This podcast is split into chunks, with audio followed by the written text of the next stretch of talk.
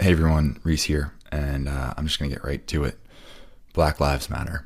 And out of respect of Black Lives Matter, George Floyd, and the countless other lives lost in America every year, we didn't drop an episode last week. Instead, we listened and amplified the voices of others, of friends like Sal Masekela and Dr. Ayana Elizabeth Johnson, and to new voices like Leah Thomas and, and more. It seemed every day there was a new moving monologue um, it on social media, and every day our hearts just got heavier and heavier. We channeled those feelings into paddle outs, um, like many others, and, and this was our statement after the first one. Last night, we joined our local community in a memorial paddle out for George Floyd at the historic Inkwell Beach. We chanted his name in the water, we reflected on his life and those of so many in this country and around the world lost at the hands of systemic racism and oppression. We stand in solidarity to proactively work against racism and fight for true equality on land as at sea. We stand by that statement. We're proud of the work that we've done to date, but we know we can do more and do better. And do that as surfers, as environmentalists, and as everyday humans. I'm heartened by the turnout of the surf community at the paddle outs. Um, they've they've been around the globe, and seeing that kind of engagement was really awesome. Um, after all, that's what we do when we're troubled. We we get in the water, but seeing everyone do that together was was powerful.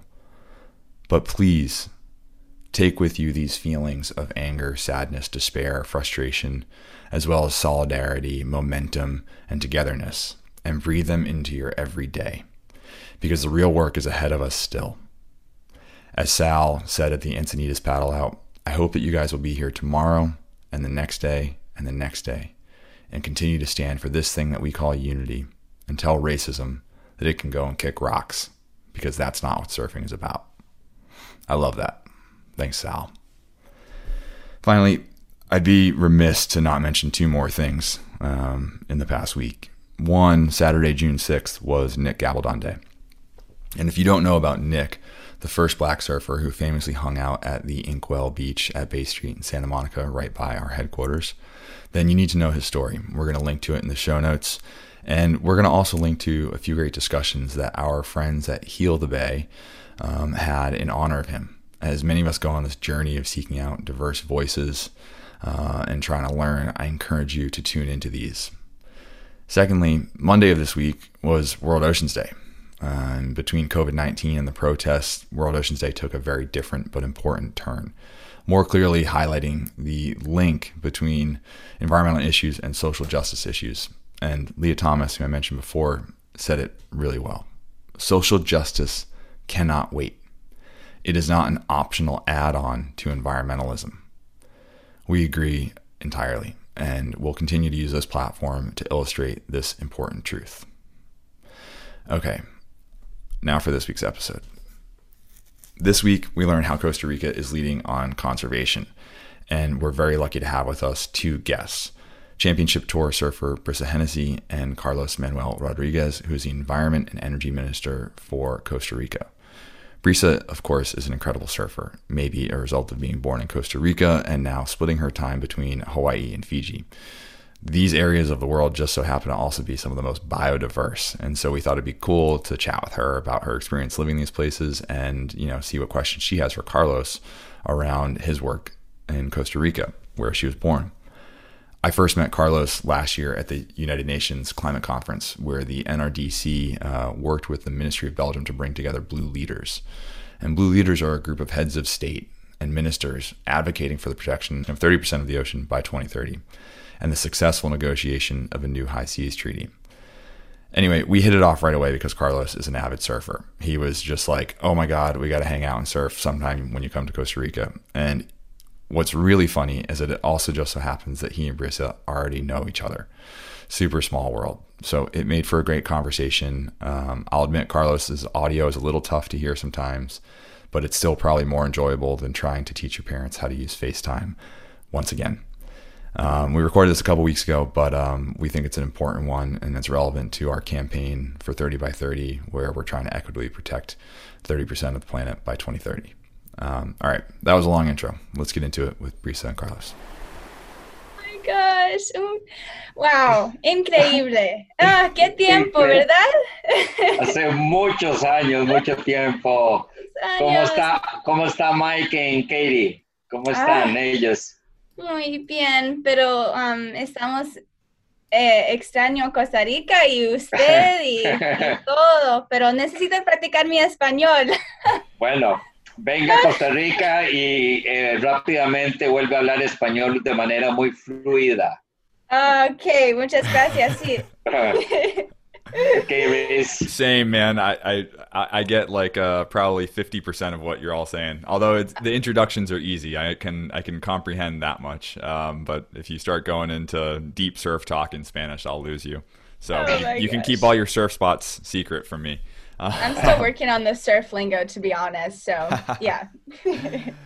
such a pleasure to be here with both of you. Thank you for taking some time out to chat with us. Um, why don't we start with you, Brisa? Where are you, uh, and how do you introduce yourself to the world? Well, I am very lucky to be in Fiji at the moment. I'm currently living on Namotu Island with my family, um, but I was born and raised off the grid in Costa Rica. That's how I know Carlos, which is, is such a, a treat to be able to talk with him and you today. And um, I compete on the WSL World Championship Tour, and um, yeah, I'm just super psyched to be here right now. Yeah, that's the funniest thing is like here I am hosting the show and thinking I'm connecting people and I love using the podcast to connect people to our one shared ocean and then I tried to set up this connection and you're like, "Oh, I know Carlos." Like got it. We go way back. So so Carlos, you have a long list of accomplishments. I mean, I guess maybe first how do you know how do you know each other, but um you know, you have an incredible list of accomplishments with Conservation International and your work inside of the Costa Rican government. So maybe a quick little bio on yourself as well. Okay, good. Thanks, uh, Riza, and nice to see you, Reza. I'm, I'm the Minister of Environment and Energy from the government of Costa Rica. I'm a environmentalist, I, an environmentalist lawyer. I've been working on nature conservation for 35 years. This is my third term as a Minister of Environment. And um, before that, I, I had a you know an opportunity to work in conservation, creating protected areas in Africa, South America, and Southeast Asia. So I, have been around in this business uh, for quite some time. And uh, uh, many, many years ago, while we were exploring for waves in Costa Rica, you know, late 80s, mid 80s, exploring waves, uh, I found a pristine, beautiful rainforest side with beautiful right-hander waves. And I said, this is my place. This is where I need to you know, buy some land and eventually retire. And, you know, a few years after I began, you know, buying land and, and visiting the place, I met these two beautiful Hawaiians uh, that became my neighbors, so to speak. And those are Brisa's uh, parents. Uh, so uh, I knew Brisa when uh, since uh, she was very young, and we share the same passion of you know nature conservation, clean oceans, surfing. I've been surfing for 42 years. So I know her and I admire her career, and I, I love uh, his parents. So there's a lot of very strong bonds uh, within ourselves, even though we haven't seen each other in a while. That's so cool. Um, I just I I love that bond. It was so funny when she was like we were chatting the other day, Brisa, and you were like, "Oh, I know Carlos." Like, got it. And it was just it was too funny. Small world, Carlos. I'm going to expand upon your um, resume a little bit beyond your work with the Costa Rican government because I think uh, it's worth noting that you know in 2005 you won the first Global Ocean Conservation Award. Um, you've done work with some of the most notable conservation orgs in the world. Um, received one of the first annual conservation leadership awards. I mean, you've really you've been noted for your work in conservation, and I think that's relevant because you know we're talking about uh, a really big, important initiative that's coming up, and the the work that that Costa Rica has done so far is is really incredible leadership. And so I guess first let's dive into why is that important? I, I guess you know, um, like Brisa, you've and I, I, I, highlight you here to talk about this because Brisa, you've you've been in Costa Rica, Hawaii, and Fiji. These are some of those biodiverse places in the world. So like, what is your experience of living in places like that? And then maybe to Carlos, you know, why is that important to protect?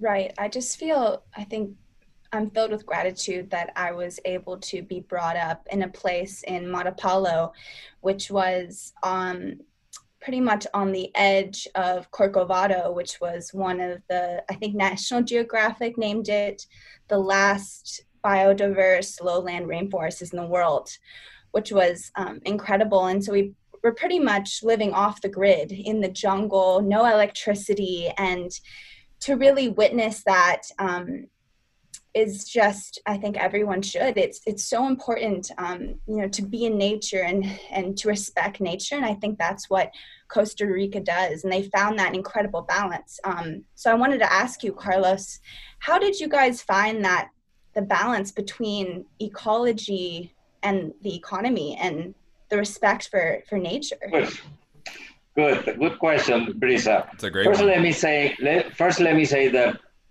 we need to understand that nature's underpin human well-being. We cannot live in a dead planet, even though it is so clear and so simple. Seems like humans haven't connected the dots, and we live in a system that um, looks for unlimited growth and wealth without recognizing planetary boundaries. And we can be able to prosper as a society under a new ethic and economic system that really recognizes not only the planetary limits and boundaries, but also that we should be centered in our effort on prosperity on people. You know, our economic model sometimes misses that it is in the well-being of people that we promote development and economic activities. And at the end of the day, we have seen, you know, the, the outcome of this economic model is social inequity. One percent of the people has the wealth. One percent of the people has 80% of the wealth of this planet. And on the other side, that system is putting into limits the capacity of the planet to provide us with clean air, clean water, food. I mean, all the things that nature gives us. So going going to your question, Brisa, when my father was born at the turn of the 20th century, Costa Rica was one of the poorest nations in the Western Hemisphere. Very poor, very remote. Um, we didn't have oil and gas and gold and silver, which were basically the main economic um, uh, activities that many countries uh, exploded.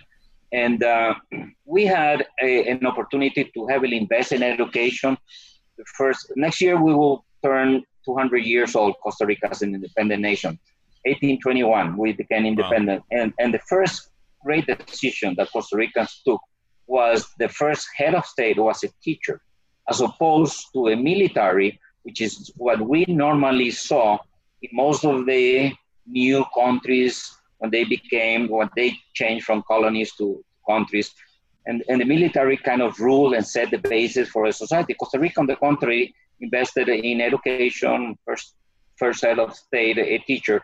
So we've been heavily investing for 100, almost 200 years in education. We abolished the army in 1949. All the resources that were used in defense were rechanneled in uh, education. We created a social, free, universal healthcare system in the 1940s.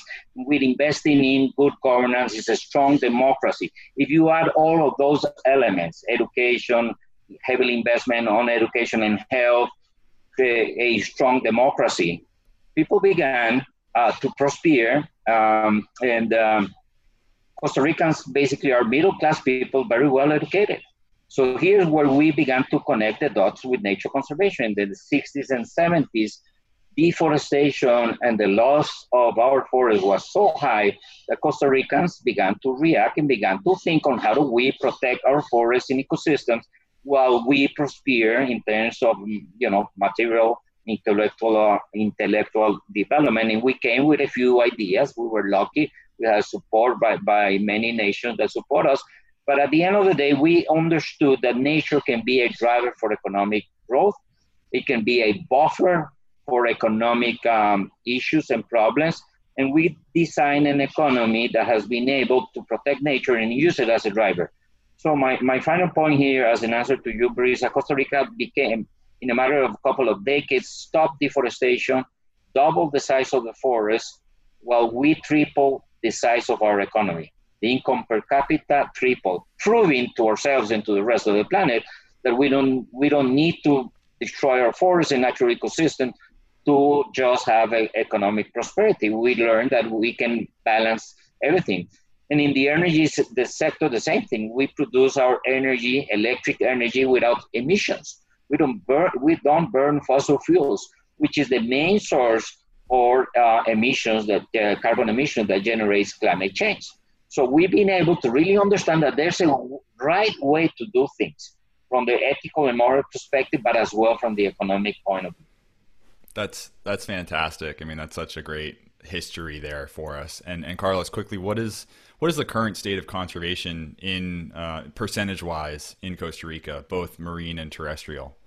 That's an excellent question because you're taking us to the most important issue of this conversation. the scientific community there's there's strong consensus by by the scientific community that in the next 10 years if we don't protect 30% of the planet land and ocean we may lose we may lose 1 million species. Not only that but the loss of biodiversity is very different to the pandemic that we are confronted because the pandemic you got a peak and then you kind of settle down things when you're losing biodiversity, there, there is no peak. There is no return point. If you pass that no return point, our future will be totally compromised. The future of Brisa will be totally compromised. You and I, we are on our way out, but Brisa and the young generation, they deserve a healthy planet. So I think that we need to understand that we have 10 years to really change things. And I'm very optimistic because we have the science, the technology, and even the financial resources to achieve that goal. So, in that context, Costa Rica is pushing hard because we are in the middle of international negotiations within the Convention of Biological Diversity to set a goal, which is by 2030, we should protect, fully protect 30% of the planet, land, and ocean. Where is Costa Rica standing? Today, Costa Rica has protected um, 52% of the country. This is within 52. Hang on, I want to make sure we highlight that for people listening. Yeah, That's 52 percent of the country. Yeah. Yeah, 52%. And, and, to what degree of protection is, I guess we can get into that in a second, but I also want to know to what degree, because there are varying degrees of protection as well. Yeah, that, that is a very good question as well. Of that 52, what percent is on land and what percent is in the ocean? Oh, this is just a ratio. I haven't got into ocean. Sorry, I'm grilling you already. Yeah, terrestrial, we have 52, which is 30% on formal protected areas and another uh, 22 on private conservation. People are preserving forests and natural ecosystem because it makes sense, economic sense to them. This is where ecotourism is being developed. This is areas like where Brisa uh, live in, in southern Costa Rica, where people are conscious about conservation, and conservation becomes a good option to destroying the forest and having cows in your farm. So, and Costa Rica was very clever to design financial incentive for people who preserve the forest. So we put a tax on fossil fuels, which is a, a, a pending item in the global agenda. We put a tax on fossil fuels. It generates $32 million. We at the Ministry of Environment, we gather those uh, $32 million and we distribute them in the owners uh, of private forests for the carbon sequestration services they provide us. They give us a service. So we got 30% on government run protected areas, 22% on private conservation. This is 52 total uh, country, and we are aiming to 60% by 2030. Why? Because it makes a lot of sense to us, a I lot of it. economic sense. Amazing. So we will, by 2030, we will be 60% forest cover conservation in Costa Rica, and this will not compete with where we produce our food, where we produce our energy, and where we live. We got issues there, but I'm totally confident that we will be, it, it will be kind of, a, eh, there, there's a groundswell using our own very term. There's a groundswell behind this effort that is on top, on, unstoppable. We'll get there 60 per, and probably earlier than 2030 on the ocean. Uh, let me tell you a few things on the ocean you, you tend to believe that Costa Rica is this little tiny country in the middle of Central America. You're wrong. Costa Rica is a big country because 92% of Costa Rica is oceans. This is the EEZ, the economic exclusive area. we got we we um, our neighbors are not just Panama, and Nicaragua. We are neighbors of Colom- Colombia and uh, Ecuador. Galapagos is uh, closer to Cocos than to Ecuador. We have a on. huge so ocean. let's explain that for our listeners. So, I mean, I've been to Costa Rica and I know, and I, I've looked up the Cocos island So, uh, you mentioned the Cocos Island, which is far offshore. How many miles offshore? It is uh, 300 miles offshore. It's an oceanic island. Right, the and it's close to tropical version. Galapagos, yeah? Yeah. Okay, So gotcha. that, that meant having an, an oceanic islands gave us 200 extra miles, meaning that 8% of the national territory is the land, the thing you see in the map with tiny Costa Rica. That is 8% of our national territory, which this is very important. We need to break this mental barrier and really understand that a nation is composed of land and ocean, and you need to administrate both. Costa Rica is uh, 92% oceans. That meant that we haven't done a lot on the ocean because we are a lot of coffee growers, hillbillies. We, we grew up in the highlands of Costa Rica growing coffee. We're a lot of a bunch of hillbillies living here in the highlands. We never saw the ocean as part of our national pride and values. So we only have protected 2% of the ocean, as opposed to 52% of the land. Our task is to go from 2% to 30% by 2030. So, But it will, it will be extremely, extremely complex and difficult because the fishing sector, like everywhere in the planet, is very concerned of us expanding marine protected areas and getting to the 30%. So here's where we put the science and the information in terms of if we don't have pro- marine protected area, there won't be any fish to fish. right. This is the ongoing negotiation that we have with the fishing sector. So, so I want to turn to Brisa because when you when you hear that, um, what does that make you think? I mean, you're someone who has grown up in the ocean. Um, you know, you're surfing all the time, and now that probably expands your mind as you think about Hawaii, you think about Fiji, you think about the places that you're you're stopping. You're going, wow, you you like. I mean, just hearing Carlos explain that, it's like, yeah, you think of these countries as small, and yet actually their territory is really large and really important in the big picture. So what is it what does that how does that make you feel as someone who is spending so much time in the water in these places? Right. I think for a lot of people, you know, you think of conservation, like he was saying, a bunch on land, but we, the ocean is massive and it's, it's something that we really need to do our part, especially for surfers and, and other activities. And, um, you know, that whole, this whole campaign of, you know, striving for 30% for 2030, I think is, um, is incredible. And I, I think it's really going to affect us positively in so many different ways for the future. And um, I wanted to to ask you, Carlos, how what are the activities that are kind of you know affecting the ocean at this point, and what can we do maybe you know as um, surfers or any people that are spending a lot of time in the ocean? Okay, good. Well, there are three things that are evident that are really damaging the oceanic ecosystems. One is what we call land-based pollution, and and, and definitely um, uh, pollution coming through freshwater sources, coming you know siltation and uh, toxic pollution coming from the agricultural sector, you know from the rivers down the basin into the ocean.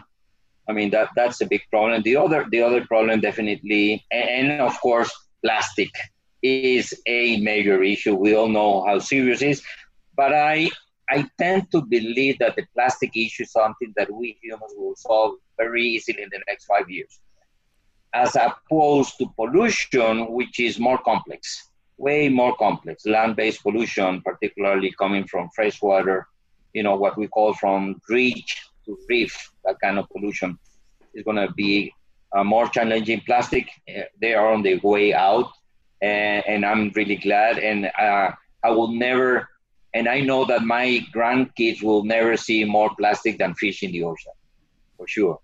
Uh, that's, a, that's a, bold claim. I like that. I yeah, like that. that, that that's that the kind of optimism happened. we need. Yeah, yeah, definitely. That that isn't their way out, and I'm, you know, I'm I'm a rational optimistic. I base my my optimism on science and facts and data and, and everything is there. It's going to happen. probably even sooner than what we expected. The other element is definitely overfishing. And uh, overfishing is a irrational thing. and, and, here's where the mine land mindset works uh, very negatively to us because in most countries we don't allow the harvesting of our wildlife uh, in the land as we allow it in the ocean. In many of our countries, we don't allow commercial harvesting of wildlife, but in the ocean, we do it without any consideration at all. This is, you know, the, the faults or the gaps in, our, in terms of our mindset on how we should manage the land and how we should manage the ocean. So the rational large-scale fishing, particularly on what we call the high seas. These are these are the oceans which are beyond national um, national jurisdiction. This this is two thirds of the ocean of this planet. There is no law. Well, there is the law of the sea, but that's not a real law. It's an international treaty. So everybody can do whatever they want in terms of harvesting, you know, fish or oil and gas and minerals out of the what we call the high seas. We need to set clear uh, regulation, a clear global framework for how we uh, manage the high seas, which are the oceans beyond national jurisdiction. And is so that a, man interject? So is that because you're concerned? I mean, there are a lot of reasons to do it, but are you concerned? As Costa Rica, I mean, you, you are a nation that um, you're not far from Panama, the Panama Canal. You're seeing, you know, that's probably going to, as we see the extraction in the high seas increase, that could potentially have really harmful effects for Costa Rica, even though it's happening outside of your exclusive economic zone. Um, you know, pollution is known to travel, and with all that will come increased shipping and all that. So, yeah, is that, that, a concern for you in, in Costa Rica? Definitely, you know, definitely. Um, whatever you do in the ocean has an impact uh, elsewhere. And, and remember, uh, life came out of the ocean. so there's a clear link in in the health of our global oceans with our livelihoods. So that's thing. So the, the second element, Brisa, was overfishing. And, and here, ignorance and greediness, is how you say greediness? Greed, greediness? Greediness. you know, you, I want a lot of things for myself, greed, greediness is working negatively. Ignorance and greediness. We are in the middle of that. So we need to use the science. We need to set rules for what happens in the high seas. Uh, we need to increase dramatically marine protected areas that will give us, you know, a, a, a replenishment service for having more fish in the ocean. And the third element, which is complex, is, is climate change. Climate change is impacting uh, at a very large scale uh, natural ecosystems. And, you know, you're a surfer, uh, you serve reef breaks. You you see what is happening to the reefs in Indonesia, in the Caribbean, elsewhere. We, we the bleaching of uh, the coral reefs is something very serious. We're losing the biodiversity of our reefs, and as you lose the biodiversity of our reefs, the livelihood of local communities will be threatened. So climate change uh, threatens local communities in two ways. One is you know, your food security on one side, and on the other side, sea, rise level, uh, they're rising. Um, Which could affect surf breaks to point uh, blank. Uh, it I mean, will affect the surf breaks definitely. Beach breaks and reefs and points. I mean, is Brisa, is that something you're concerned about? Like, I, you know, Carlos's surf career. No offense, buddy, but your career, you know, you're in the later stages of your surfing career. I'm I'm middle aged, firmly middle aged, as much as I hate to admit it you have a long surfing career ahead of you. You could be really seeing in your lifetime changes to some of your favorite breaks. Does that concern you, whether it's Fiji or Hawaii or Costa Rica? Yeah, for sure. Um, but I think that's also a little, you know, selfish of me just to think about. I think that whole part of just having an effect the surf breaks, but I think it's sure. just a whole of what it's going to affect. And um, but I wanted to ask also, as far as I think there's been a lot of, I think, support from Costa Rica as far as, you know, the whole um, conservation side. But, and I think that's what makes it so special as a country. But how, um, how do you think they will have um, take on that um, support or that impact for conserving the ocean in Costa Rica? Okay, well, a couple of things here, Brisa. One, you know us very well, and we, our society developed in the highlands of the Central Valley. So the access to the ocean was relatively recent. And we live here in the highlands because these are very fertile grounds. We grew off coffee. There are no tropical diseases here. You know, in my grandfather's days, if you go to the tropics, to the coast, your life will be threatened by, you know, tropical diseases. All Costa Ricans grew up here in our culture. It's totally in a inland culture. So in order to be able to do, and that is why we have done so well on the land conservation as opposed to the ocean conservation because we gave the back to the ocean always as a society and as a nation. It is not until now that we have educational programs and a, and a approach to be able to educate our young kids based on the understanding that we are an oceanic island. You, you live in Fiji, no? Oh, well, part time. I'm homeless nomad. Well, we, Costa, she lives out of a board bag. Believe it or not, Costa Rica looks more like Fiji than to Mexico and Colombia. Why? Because we are an oceanic island. 92% of our national territory is ocean. So that's what we need to really do. Do the leap forward in terms of positioning Costa Rica in the right context. We are an oceanic island a nation. We got, and as we educate our kids and do a lot of science, particularly, we need to do a lot of uh, uh, marine la- uh, spatial planning, really understanding what we have there, how the ecosystems work, the migratory routes of the fish, and many other things that we have already done that in the land. And we, based on that science and data, we took decision and generate policies. We need to do the same thing in the ocean. So, so Carlos, with that, and kind of on our, our last question, and uh, you know, this maybe touches on Brisa's sort of experience in Fiji. Um, do you think that there's opportunity as you create places in Costa Rica that are off limits to extraction? Do you think that's going to garner sort of um, more tourism uh, for Costa Rica for people who want to come see new marine protected areas and and kind of build that portion. I mean, already it's a tourist destination, but is there a possibility that that creates more tourism? And and thinking about Brisa, some of the places you travel to, I mean, they're almost their entire economy depends on that surf tourism and. Um, I'm curious if you think that that's kind of a good sustainable model for other countries to think about creating protected areas. Either one of you, really. I mean, I just think it as as we move away from fishing and extraction to you know, more of a hey, come look at this place without extracting, but there's still dollars that are coming into Costa Rica, which is important for those local people.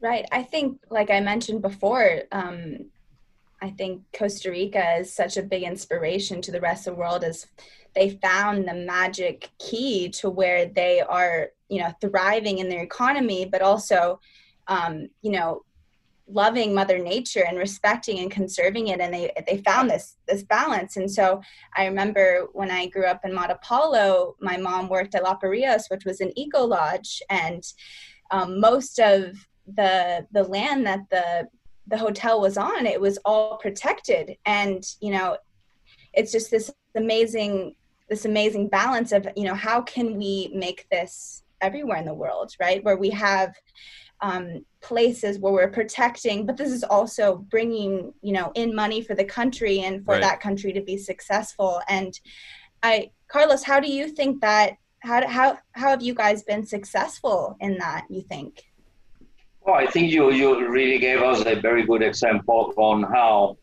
you know the national policies uh, uh, in conjunction with the innovative approach with, with the private sector we were able to generate, you know, small businesses associated to nature conservation. And ecotourism is an, is an excellent example. You know, the, the lodge that your mother worked, the first time I, I, get, I, I visited Matapalo in 1981, that was a cattle ranch.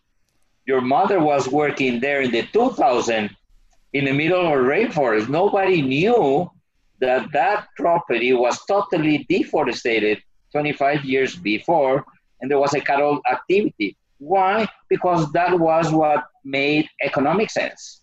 But because of the different government policies, uh, all of a sudden, it didn't make a lot of sense to keep on having cows with a high environmental cost. It made sense to restore the land and protect it. I remember very, very well that farm, which was full of cows, now is full of trees and wildlife. And Carlos, was that part of your payment for economic services program? Yeah, that, that is totally correct. So maybe because we're running out of time, could you quickly just explain that? Okay, so Costa Ricans, we ask the very simple question. Everybody needs to make this question to themselves. Why do we clear the forest? Why do we deforestate the tropical forest? Because we all know it's very important. Why? Because there is no an economic incentive to keep it, and people need to make an income. If you're a big corporation or a small farmer, you, you need to feed your kids, you need to have an income. And if keeping the forest is not an option, you will burn it down sooner or later. So when we began to understand the econo- the drivers and the economic um, um, uh, failures, we began to address that by making it profitable. So if you keep your forest, we will pay you uh, for the carbon, water, and biodiversity services you provide to the to the rest of the society. Where does the money come from?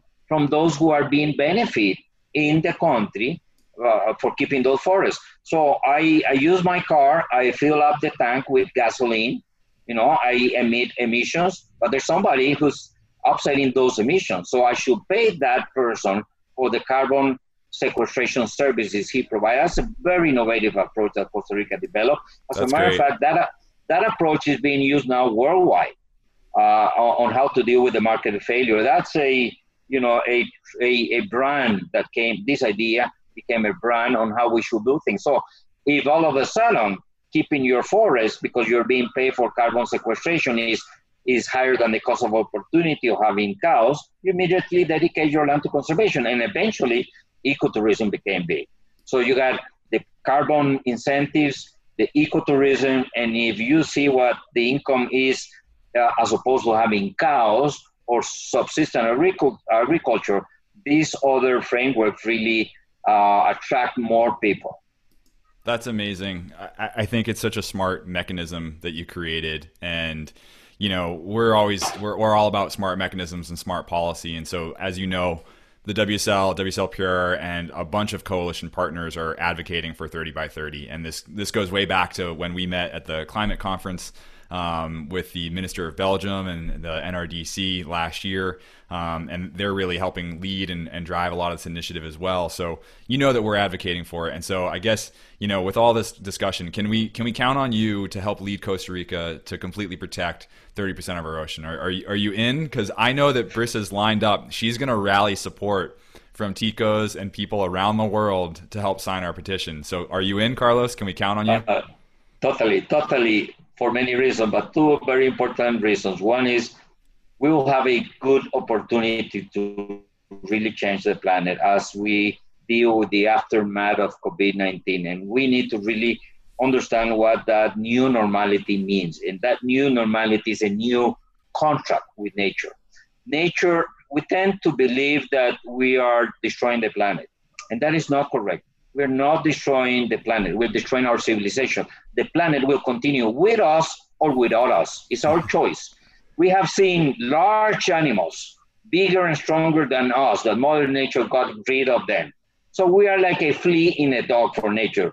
When humans began messing around, nature will kick us out and nature will continue without or without us. So it's, it's up to us, it's our choice.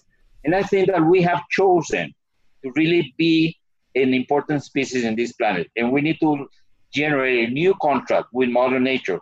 She can, she's very strong, and she didn't care much about humans because she will continue without us. So it's a matter of choice. We got 10 years to really work together and be able to turn things in a very different manner. I think that Brisa's generation deserves to receive a planet like we receive it from our fathers. And uh, I'm very optimistic that we will do the leap uh, forward in terms of what we ambition. Right, and I'm I'm so inspired to you know um, educate my educate myself more, and I'm I'm so um, you know honored and happy that I I got to understand more of what's exactly happening. But how can like I don't know me as a surfer, like other other surfers and other people that you know spend their life in the ocean and that's their love. Like, what can we what can we do? You think? And how can they help you, Carlos? Because you're leading. So how can we support? Like, you know, how can we so, raise how can we raise the awareness for you?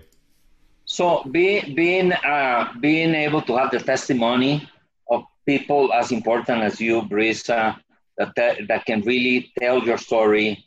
You grew up in the rainforest. Now you're a professional surfer. You're concerned about where you're looking. You during your lifespan, you've seen changes, very important changes. If you're able to tell the story and bring together people, uh, I, I think that this is the moment for change and the change can go in the wrong direction as we are seeing today on what is going on, on in the US and many other countries. We got a great opportunity and we need and, and we need the young generation to empower themselves in this uh, need for change. And again, you know, Reese, when we were in, in the climate summit, we, we saw the youth movement very strong. So we need the youth uh, of this planet to become leaders and really pinpoint my generation and tell them that we shouldn't compromise their future. So I, I think telling your story is a very, very strong, compelling, you know, element that you need to really spread and share with everybody in this planet. I think that's that's a, a great call. Um, you know, I definitely felt that youth energy at the climate summit.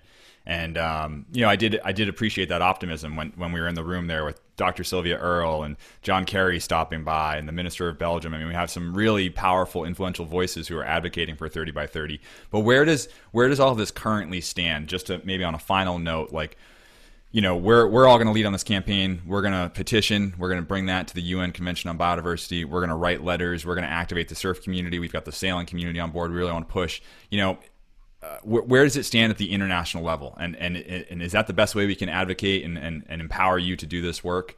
Because um, it's, it's important that we get the right countries on board, right? At the UN level, we need everybody on board. Yeah, that, that is correct. And, and, you know, it's, it's one, it is a moral imperative. We need to put it in, in that very specific context. It's a moral imperative. Uh, and, and, on the second, on my second point, it does make economic sense. I mean, saving the planet is, is the best economic. Sounds like good business. well, I we need, you know, in, in my job, I need to engage a lot with the business community and let them understand that there's there's a well beyond the next trimester. Uh, and, and the next, uh, you know, tax uh, payment, you know, period. You know, there's so much everything is so much compressed in short-term decision that we're losing the focus on on, on the long term so uh, i think those two elements are, are, great and once more being able to make um, uh, the youth uh, have an access to decision making and processes it, it is extremely important I think that's awesome. Brisa, any final questions or, or Carlos? Any, we've kind of grilled you. Do you have any questions for us? and they can't be surf lessons. This is not a free surf lesson from Brisa for you, okay? okay? He is actually a major charger, I must say. I remember when he'd go down to Matapalo and he would absolutely charge Chancho. Do you remember that? Even oh, yeah, dad well, was pulling course. back on some and you were just going. My dad was telling me. So he's an incredible well, surfer. we we are we're putting all our bets uh, for Brisa to become the first world champion from Costa Rica. No doubt about that. Love it. Love it. Well, thank you both so much. Um, unless you have any other final closing remarks, um, this has been a real pleasure and an honor for me to sit in on essentially an old catch up. And, you know, hopefully you two stay in touch and um, we can help advocate for this, this conversa- conversation, oh, conversation, conservation conversation uh, even more this year. Definitely. Okay, good. I, Thank you. Be safe. I'm honored to be here as well. And um, yeah, what you guys are doing is incredible. And uh, yeah, like I said, I'm just honored to be in this conversation and um, get to know more. And I hope this, you know, inspires other people and to, to sign the petition and, you know, do something so simple. So, um, yeah, let's all come together and um, save the place that we love most, the ocean. I love it. Good. Perfect, Bruce. Thank you. Thank you. Thank you both. Thank you.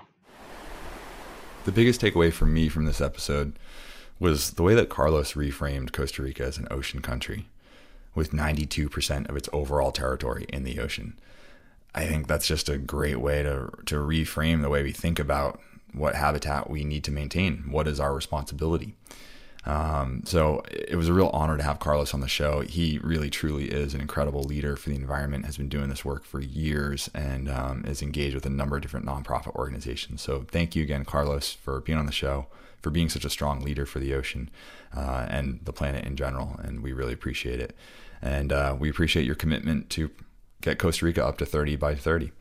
Um, of course, thanks to Brisa for joining us and for bringing the surface perspective and for being a voice for this and using your platform for this. It's truly important and uh, we appreciate it. Finally, thank you for listening. Uh, we'll have links in the show notes as usual. There are going to be a lot this week, and we really encourage you to dig in. Um, we also send these links out in our newsletter from WSL Pure. You can subscribe at WSLPure.org, and um, we send it out once a month and try to keep you up to speed with what's going on. Um, find us on uh, social media at WSL Pure, or if you want to shoot us an email, oneocean at WSLPure.org. We really appreciate the kind notes lately, um, supporting and encouraging the work that we've been doing and leading into some of these issues that maybe are a little outside of our normal remit. So thank you to everyone. We really appreciate it. Until next time, really hope that you're doing the work, learning, unlearning, listening, supporting, donating, and of course, voting. All right, see you next week.